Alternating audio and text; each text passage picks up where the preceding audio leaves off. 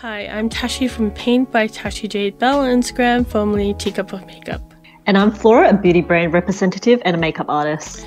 And this is the Beauty Business Podcast where we talk about the business, commercial, and legal matters in relation to the multi billion dollar beauty industry.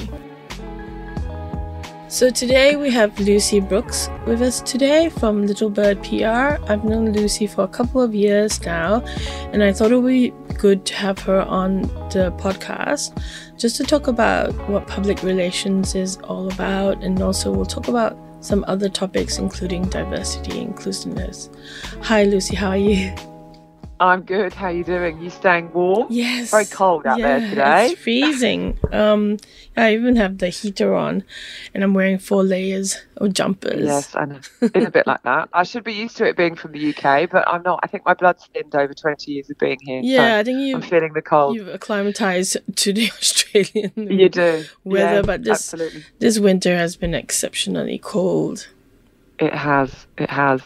So, Lucy, can you tell us a little bit about yourself?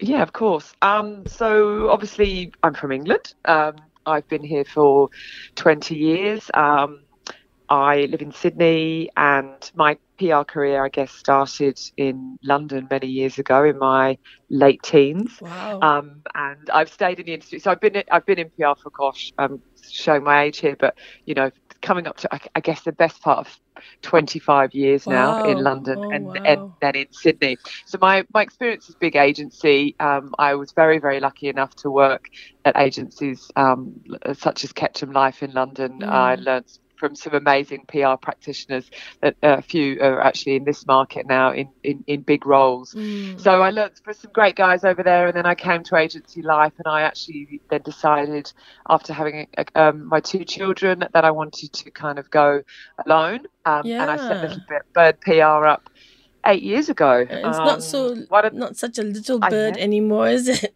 not such a little bird anymore. No, the team's growing, and we've got Yeah. amazing clients. Um, and yeah, we're we're into the eighth year of business, and I guess our point of difference really in in the marketplace. There's only very few PR agencies in Sydney now that really specialise in beauty, health, and wellness brands, and it's something that I've always been passionate about throughout my career. Mm. Lucky enough to work on some brands. Procter and Gamble, I worked on for Olay and, and Pantene and Gillette for many years in London and in here. And I'm very passionate about health and beauty and wellness from a personal point of view, and just wanted to, I guess, stay stay true to that and what I love. And so Little Bird PR re- represents brands in in that sector, and we've become a specialist in that field. I know. Yeah, yeah, very well recognized now. Yeah, so it's so good to hear from you. Um, Yeah. Just for brands that want to enter the Australian market or new brands that are emerging, um, what value does what what what actually does PR do for them?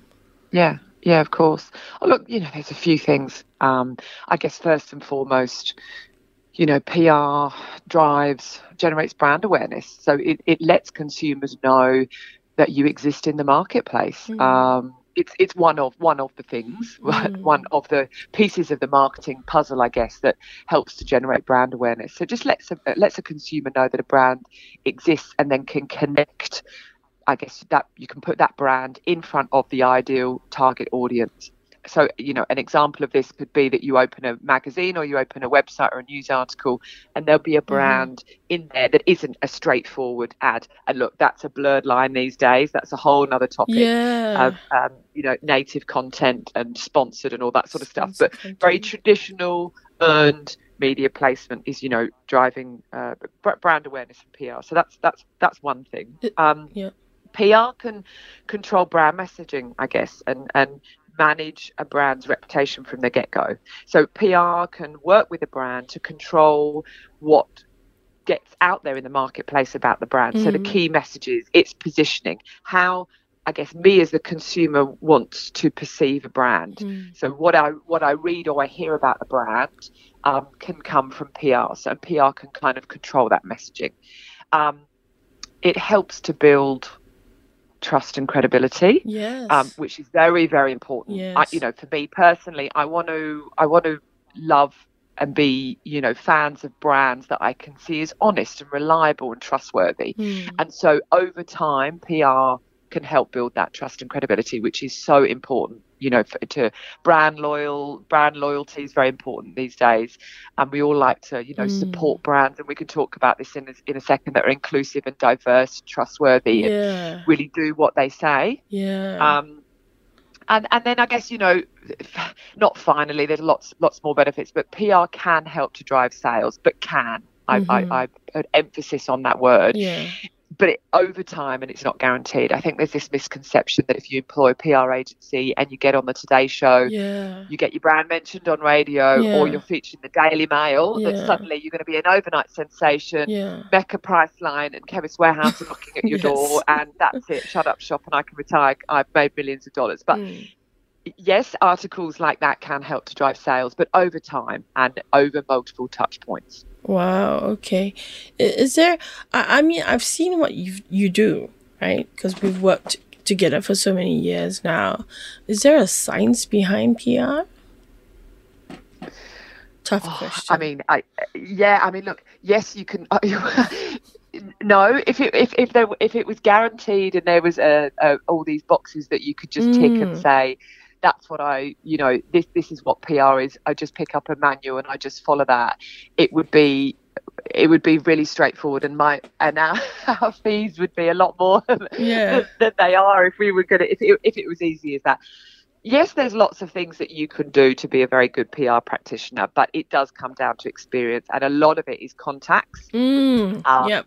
you know having that Building that credibility and trust in the Mm. yeah and building relationships and you know they it that is something that you can take it that, that takes time and you can't buy that um you really can't buy that Yeah. um so no there isn't there there is there isn't really a science behind it there's lots of things that you can definitely that tick those boxes Mm. but you know we were even having the conversation the other day about crafting a pr pitch and I was Mm. talking to the girls that work for me. And They were like, you know, what what is a perfect PR pitch? And I said, well, there's definitely bo- dot points of things that you can do each time, but every single pitch that you you send out there to a media outlet or an influencer is different every single time because Mm.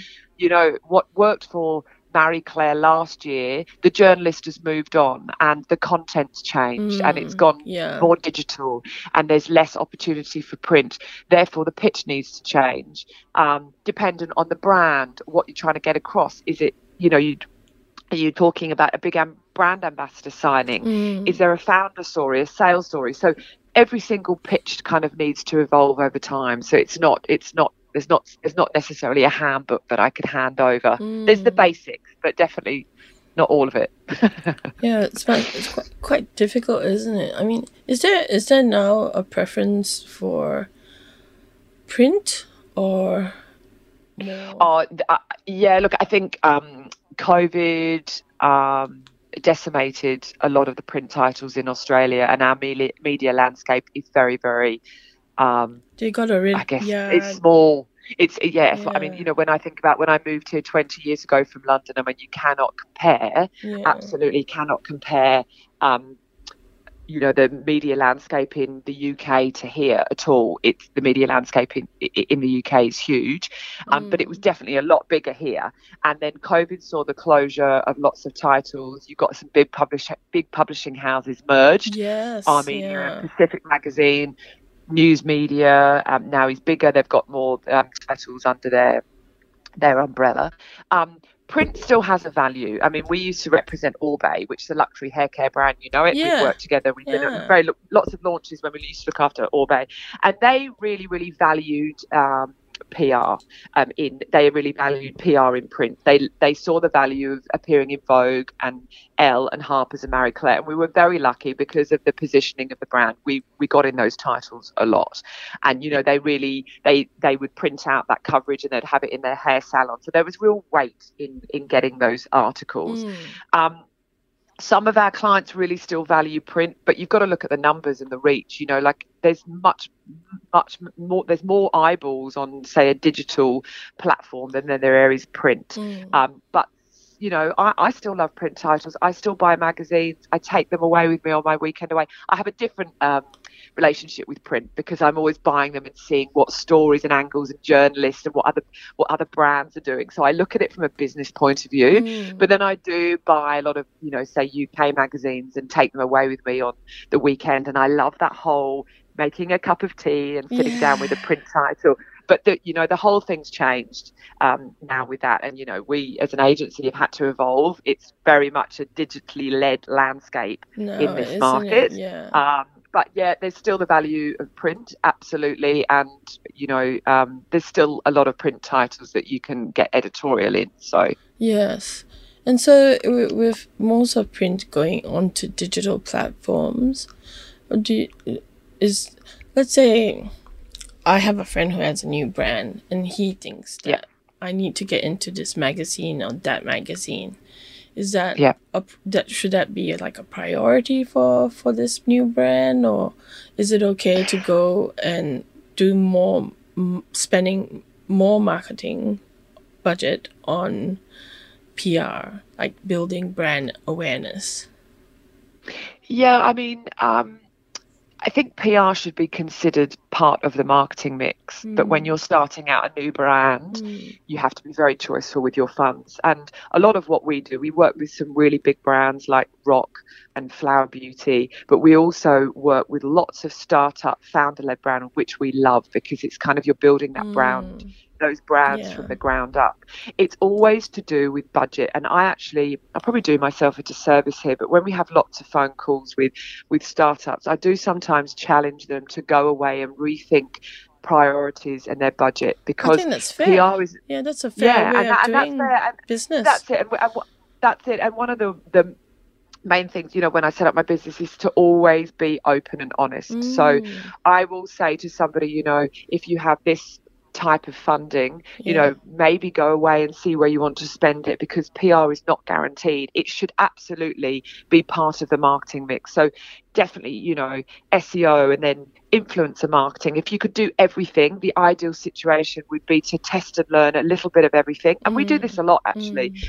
We we will be part of um, a brand launch from the start, mm. and they will will do a big PR launch campaign. And what they might do then is then we sit down and we mm. all evaluate the success of every element of the marketing campaign, mm. and then we say, okay, well, PR was a real really big driver so therefore, we're going to keep PR on and we're going to scale back something else. One of our clients, Silvu, which is started out as a silk pillowcase brand. Now they now have bedding and they're about to launch towel, towels. We launched what, with what them t- with a big towels? campaign.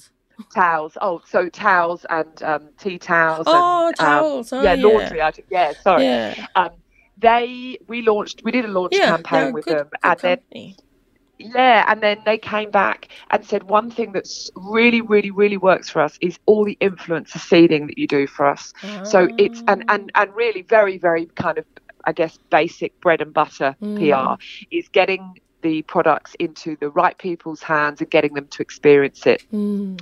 So fairly straightforward, but also we've got to be making sure they get into the right hands and new contacts all the time, so it's not a repetitive send out. Yeah. So a lot of what we do is influence seeding, and it really drives sales for them. So that's really working. And actually, what we've switched off for a bit is traditional earned placement in media titles okay. because they see less value in that at the moment than they did at the start.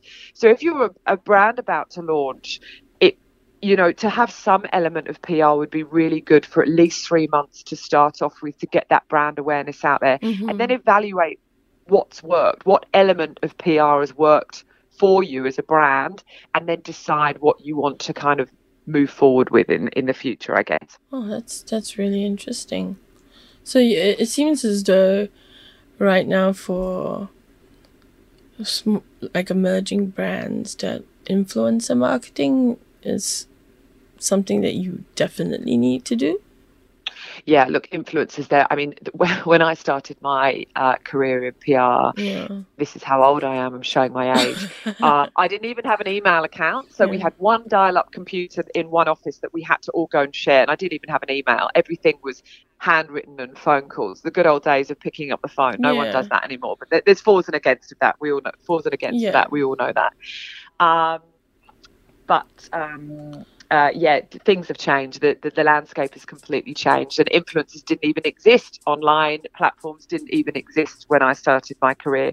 So we've had to change all of that, and there is, uh, yeah, I mean, influencer marketing is is part of the mix. Mm. Um, and if you can afford to do it, I think it's really important. There's two sides of it. You've got influencer seeding. So again, that's that's like traditional PR, and you're driving uh, social shares, but you're not paying. So that's not guaranteed at all, but you're just getting it into the right people's hands. Mm-hmm. And then you've also got influencer paid marketing. So you're going into controlled campaigns with influencers, and obviously you're paying them for their time and for the campaign and their content creation. Mm-hmm. But, and you know, depending on what influencers you align with, mm-hmm. um, that can be costly, yeah. but it just depends. Uh, it's how long is a piece of string. Yes. You know, it's how many influencers you want to work with over what period of time and what scope of work. Mm-hmm. Um, but yeah, I think I think influencer outreach is something that we can't be that, that can't be ignored now as part of the uh, the PR mix, I guess. So Twitter is off. um, yes. Facebook is kind of did. Well, for old people for, like me. For, maybe you're not that old. so we, have got so we've got we've got TikTok and Instagram, yeah. and I and I know um, you know you we, we we touched on this a little bit earlier, but. Yeah. Yes, TikTok is uh, um, is, is a big deal, and but it's not for every single brand. You're not going to get um, some brands interested in TikTok at all. We one of the brands that we work with, Dermal Therapy, um, mm. um, one of our biggest clients now. We look after them in Australia and, and New Zealand, and they have a big focus on TikTok and is influencers in that space because it really helps to drive brand awareness, credibility, trust, etc. for them. Some other brands that we work with are not interested in TikTok at all, so it's very much case by case basis. Oh. What works for some brand yeah. won't work for another. You know, you have to remember who's looking at TikTok and what the audience is. Mm. You know, are you going to get somebody, if you're marketing a brand for 50 plus, for example, is that a platform that they're going to be looking at to get their brand knowledge, uh, okay, you know, yeah. to obtain their information? Perhaps not. Mm. I'm not hmm. saying that that's, that that's not the case. Yes. Um, but so you've just got, it's very much case by case basis and what, what the brand's target audience is focusing on. But yeah, I mean, you can't ignore TikTok, you can't ignore Instagram, for sure. Two big platforms, a huge amount of influencers, and a huge amount is of weight. Little Bird on TikTok as well? We're not. We're not on TikTok yet. My mm. girls, my girls are going to be. my girls are getting onto that. that. We're on Instagram. Yeah, yeah, yeah, Instagram, Facebook. We've got all those ones, but um, not TikTok yet. But we need to be. Yes. Okay, so TikTok is here to stay then. Yes, I think so. Well, what was it before? It Snapchat, right? Snapchat was one yeah. that died. Well, yeah, I mean, look, Snapchat still exists. My daughter, who's about to turn 13, uh, every so often will ask for it. I'm trying to keep her off social media for the moment. That's, oh, yeah. you know, that's just wise. us as a family. Yeah, mm. I think she's not fussed. She's not fussed with her phone at the moment, and she's asked a couple of times for Instagram and Snapchat, which I've just politely ignored. Um, so, but I, you know, I hear it a lot. But but we do get, you know, notifications from the school actually advising that it's too young for them because you just can't screen the con- the, the, content. So look, it's great for us. We're okay with it. We have yeah. the, we, you know, we understand social media, but I just think, you know, social media should be potentially approached with caution just just definitely in our household anyway. Um, it, in these early teen years. it is, yeah. It, there is, there are some very disturbing content out there, and I just um... well, yeah, that's it. And and the and the thing is with um, you know, with TikTok and Snapchat, yes, you can set the filters to be age appropriate, but what you can't screen is the the sponsored paid content in between the videos. Oh, um, right. And so that's yeah. So so some of it is just not appropriate, just the language and the uh, and, and the content, which is just can sometimes be definitely 16 plus. And when you have an 11 year old and a a 10 year old and a 12 year old in the house, I just think, you know, perhaps keep their eyes away from that until they're and I think a little bit more, you know. I've also heard to... the phrase coined TikTok brain or TikTok Yeah. attention span. Yeah. like yeah, Yeah. 30 seconds uh, uh, Yeah. attention span, which is are not Yeah. good for young children, I think. No, I'd say, yeah. I mean, we do. You know, we're we're on it and we're absorbing it because it's it's it's. You know, I, I, I see it from a business and brand and client brain. Mm. We can switch off because we've been we, we know we can do that. But you know, they, uh, I think part of their brain has that addictive, you know, part that, that can't be switched off at, at their age. So yeah, there, there's definitely a time and place for these social media platforms. That's for sure. Mm. So, um, what what should a brand do before hiring a PR company? Is there any prep you recommend that they do? Yeah, and yeah, I mean, look, we I, I touched on this earlier, but you know, I do I do challenge brands and and future clients to go away, I guess, and make sure they've got their toolkit in place. I always refer to it as a toolkit, but I Mm. guess, and, and when I say toolkit, I I, I think I'm, I'm referring it to as all the crucial elements that will get, get you the best from a PR campaign. So if you're about to, um, you know, sign on an agency or a freelance or a PR practitioner, it's always good, I guess, to have all your assets in place. And when I say Mhm. assets, it's your your your bread and butter stuff. So your website, your social media, your handles, your presence. It, it's quite crucial to have that so that if you get any editorial, especially digitally, Mhm. um, influencers or media can reference that. You know, you need to have aligned your key messaging. What does your brand stand for? What is it that your PR practitioner is going to be saying about you? And you're all aligned on that. Mhm. How does your brand look and feel? So, the style guide, I got sent a style guide yesterday from a new brand that we're about to start working good. with.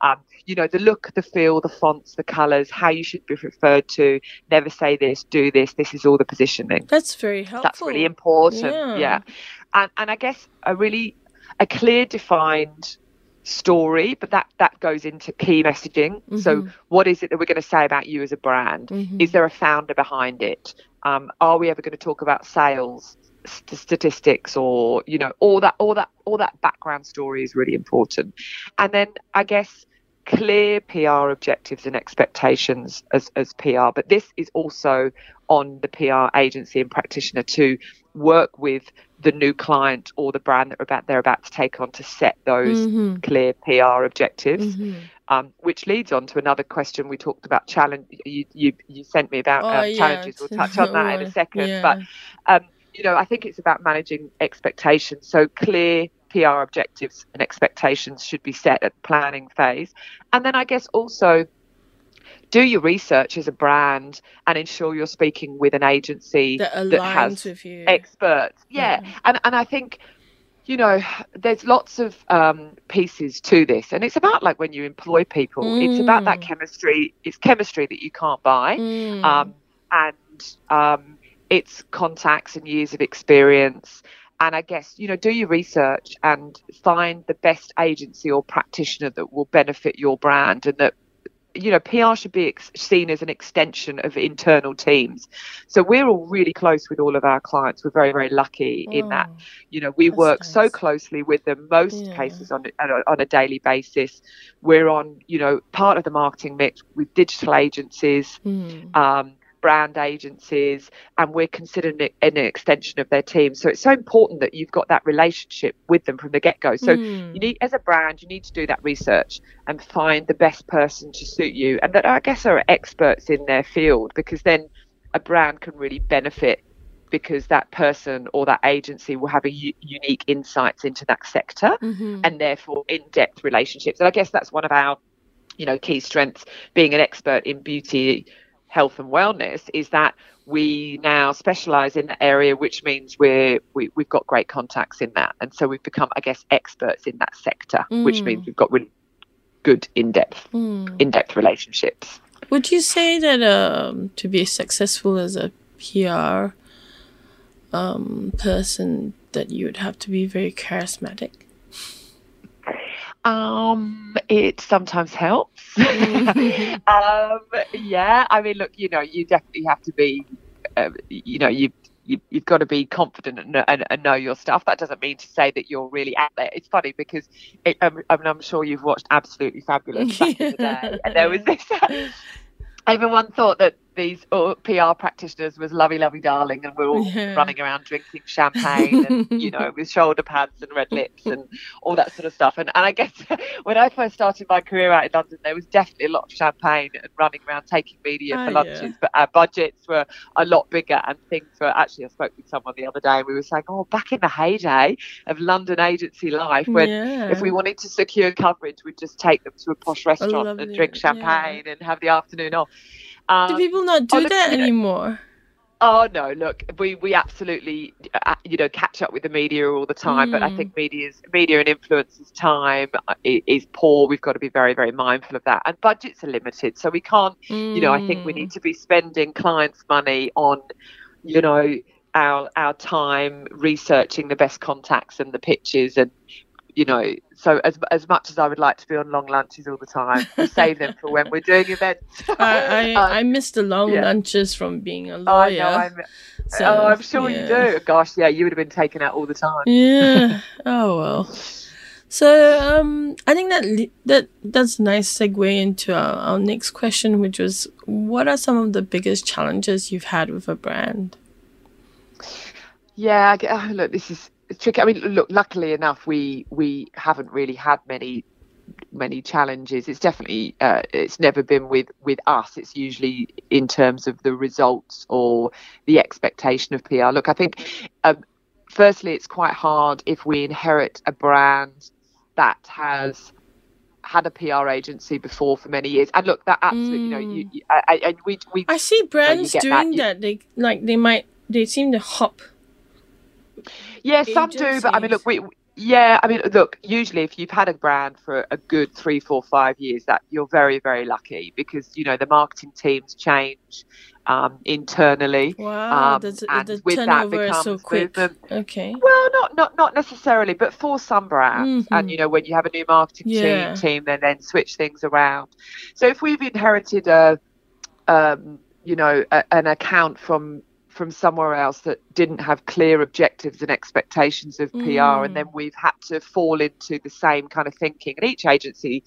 And you know, director or founder is, is very different in how they run things. So that yes. is all- that can be sometimes where we get challenges if there's a mismatch between what old agencies have promised and what we we don't promise but we manage expectations of as you know deliverables hmm um and i guess the always the biggest challenge is is if we're not open and honest with clients from from the upfront and this is something that one of the reasons why I set up my agency is because Mhm. when I was working in bigger agencies, Yeah. there was always this push to secure very big accounts and we would go in all guns blazing with these pitches and sometimes over promise and under deliver i'm not saying that the, all the i'm not saying all the big agencies or other agencies do this but in some cases Yes. we would uh, you know over promise and then somewhat under deliver because we were saying yes we could get you in vogue yes we could get you in marie claire we'll get you on the today show these are all your deliverables and i you know i just we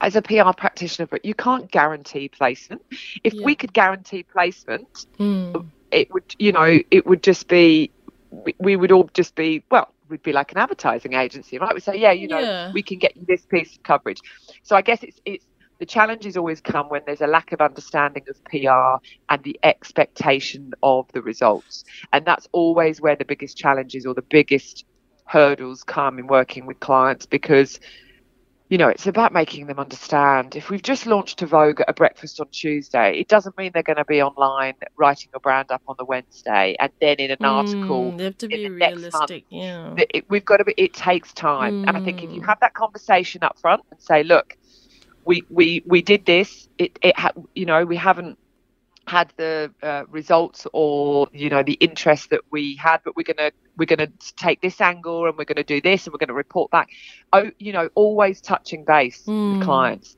keeping them up to speed on what's going on and i think then you know you can overcome any hurdles or challenges together as Mm. opposed to you know against each other but yeah we've not i can't i can't pinpoint anything with one brand but i think across the board it's always when there's a mismatch in in expectations, Expectations. Uh, on deliverables yeah yeah So, um, yeah, I think you mentioned like what you said earlier. It's different from an advertising firm. Well, you do you want to elaborate on that a little bit?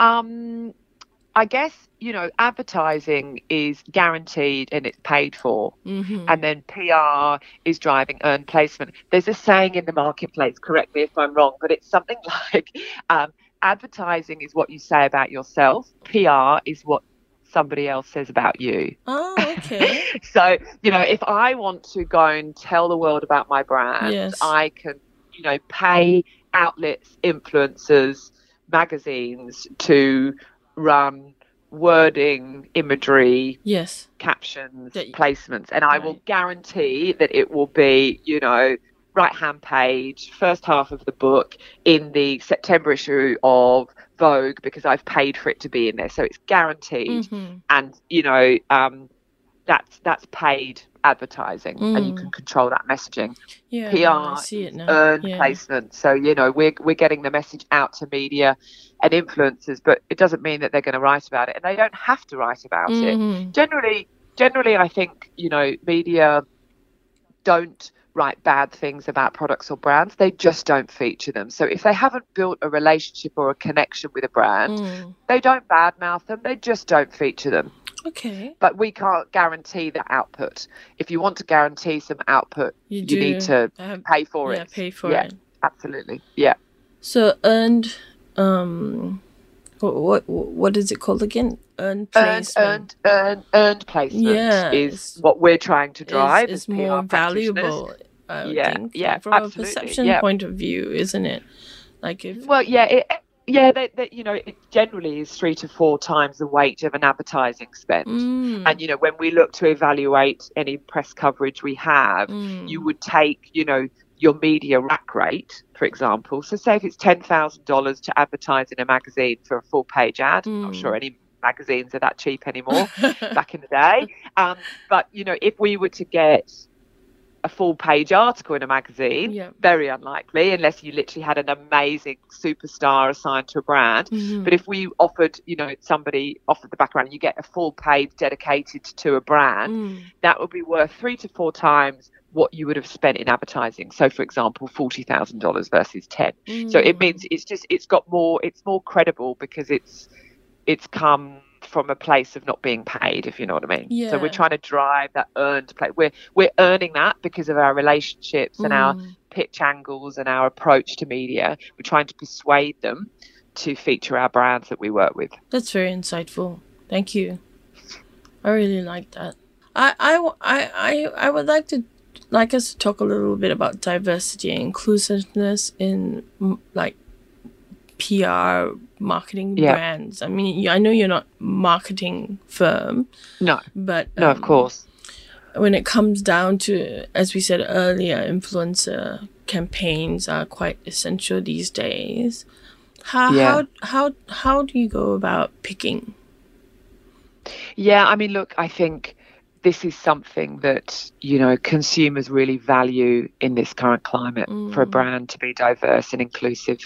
Um, it's just got to be something that brands consider and address from the start of when they're uh, creating a brand. I Mm. think that you know, if you think about how long it takes to create a brand, I don't own nor do I have I ever created a brand. Well, but, you've you know, created your own I- brand, being Oh, yeah. I, well, yes, I've created my own business yeah. brand, but not my own skincare. Yeah. Or, but, uh, um, I would love to. I'm sure at some, no, but no, I haven't. But I'm sure that you know, two, three, four plus plus years in the mix. I think this is something now that all brands should consider Mm. um, from the start, and then when they're talking to PR practitioners, marketing specialists, thinking about campaigns that are actively and visibly inclusive. Um, you know, brands. but you know, but you know, I think sometimes I feel it can come across as being tokenism. Yes, no, absolutely. You have to be really mindful of that. But it, I guess even if it's just a nod to the fact that the brand just clearly, you know, demonstrates that they support diversity and that Mm. their audience is made up of many different groups of people. Mm. Um, you know, everybody buys brands of all ages, stages, appearance, gender, etc. Mm. Um, y- yes, you will probably have a bullseye target audience, but by being diverse and inclusive, also inclusive also means you can reach that much large, larger audience. I guess you know And- consumers just yeah they do value that in this current climate and I, Mm. guess, I guess uh, it makes them feel more of an emotional connection to a brand Mm-hmm. so they might have a stronger pull to support it and become a loyalist i think Yes. um, I think you know what brands need to do now, and a lot of the brands that we work with, they let they let their their target audience or their consumers have a voice more. Mm-hmm. So they're always challenging them to give them feedback and Mm. you know asking them what they think and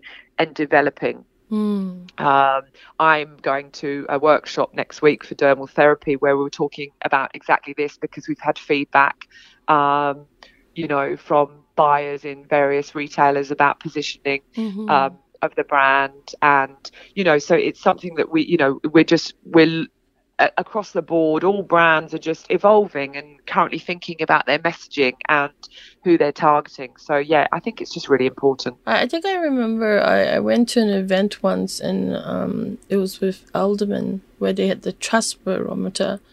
oh yeah. And they were saying that um, more people trust big brands than they do the Mm. government when it comes to talking Yeah, about right. social Yeah. issues. Now with yeah di- i'd say so like with but i from from your experience with diversity inclusiveness in your campaigns is it sometimes i feel like it is it seems to just if you just cover the lgbtq plus sector y- y- Mm. it's like a tick of ticking off my diversity inclusiveness and not really considering i think Yeah, in I- australia it seems like that um that doesn't seem to encompass different races Yeah, you've got. I mean, this is the thing. It's it, it our brands, th- and you've got to be mindful of this because consumers are so savvy. We we are, you know we're not stupid these days. We we really know our stuff, so we can see through if brands are just ticking that box. So they do have to be very careful. Um, a lot of brands have been doing this for a long time, and those brands are obviously, you know, in terms of their support and their their loyal their loyal fans and Mm. emotional connections they're getting stronger and stronger because they haven't just ticked that box Mm. You know they've they've been doing it from the get-go. One of our brands for example Mukti Organics they've always been diverse and inclusive. It's not new to them. They've been a brand they've a brand that have been around for 20 years. They've always had that positioning. So it's not something that they've just ticked the box. And i think you know a lot of consumers can can see through that. So it is tricky but it is just something that has to be addressed and considered from the start now that you can't just pigeonhole Mm. and say this is your brand this is going to just this is the niche little target audience that we're going to go after and not take into account you know gender and ability and um, and appearance etc and yeah and all those diverse and inclusive issues I feel like I feel like in Australia we're a little bit behind in terms of diversity inclusiveness. I think we're doing a fabulous job Mm. on the LGBTQ plus. yeah we are behind of course we're behind yeah. absolutely it's just sometimes mind-blowing how behind we are Mm. it, you know, in some in something when I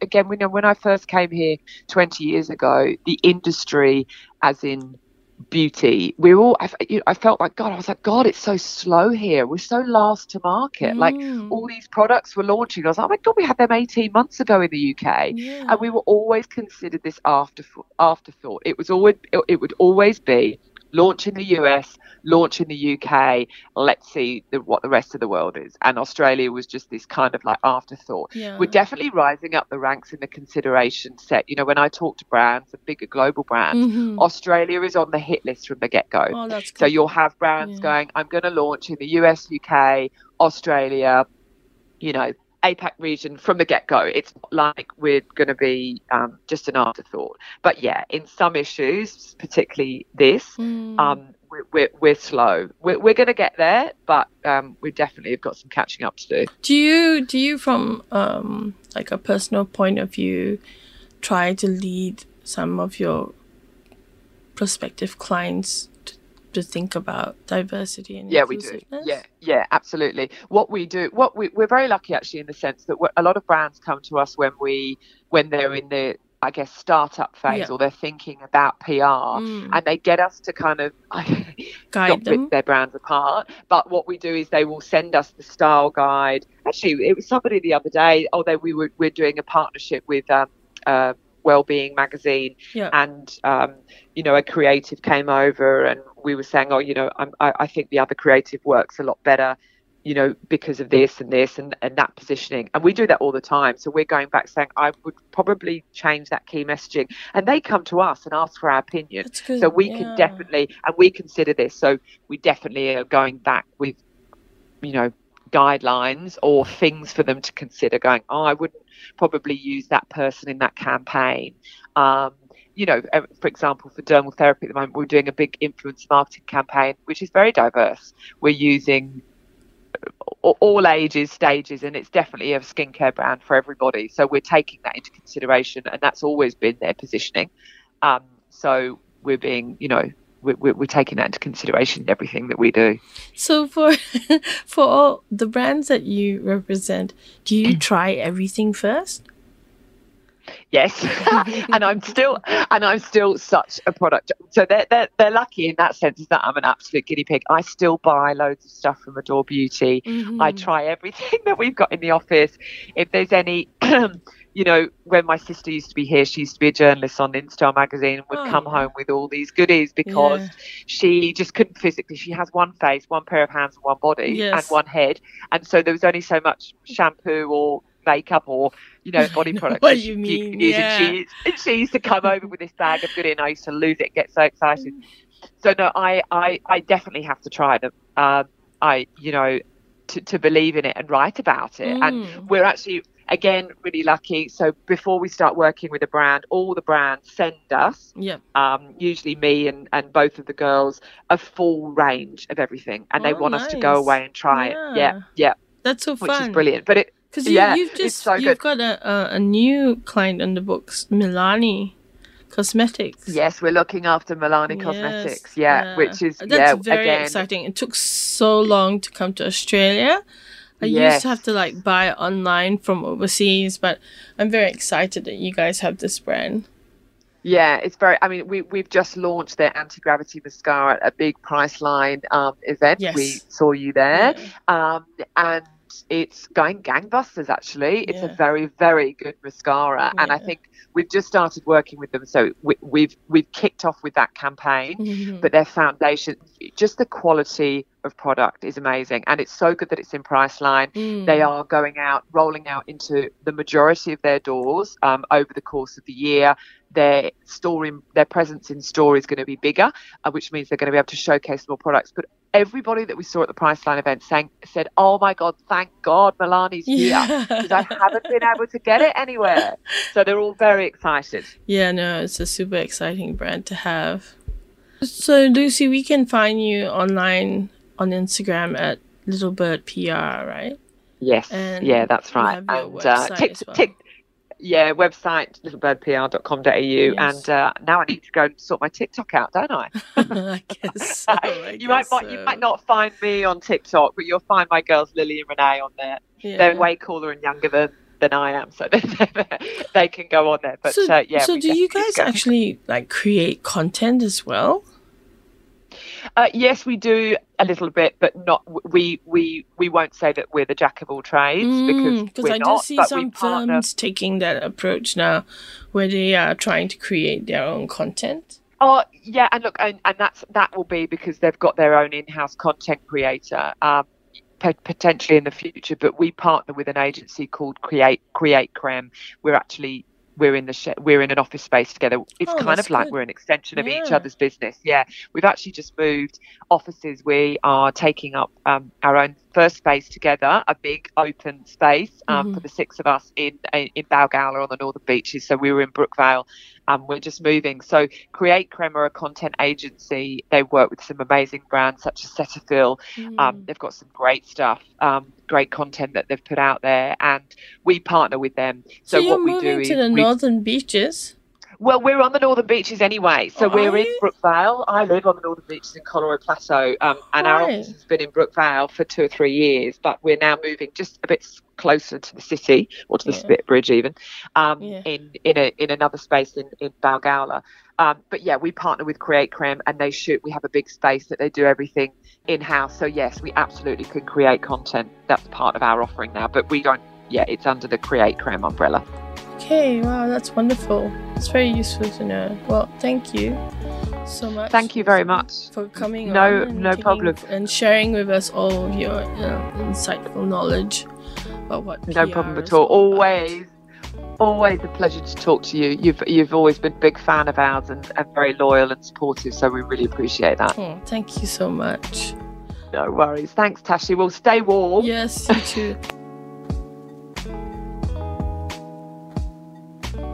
Thank you so much for listening. We hope you enjoyed this episode. Feel free to DM us on Instagram at the Beauty Business Podcast if you have any further questions.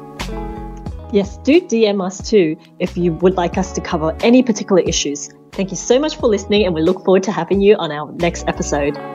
Have a great, Have a great week, week all. all.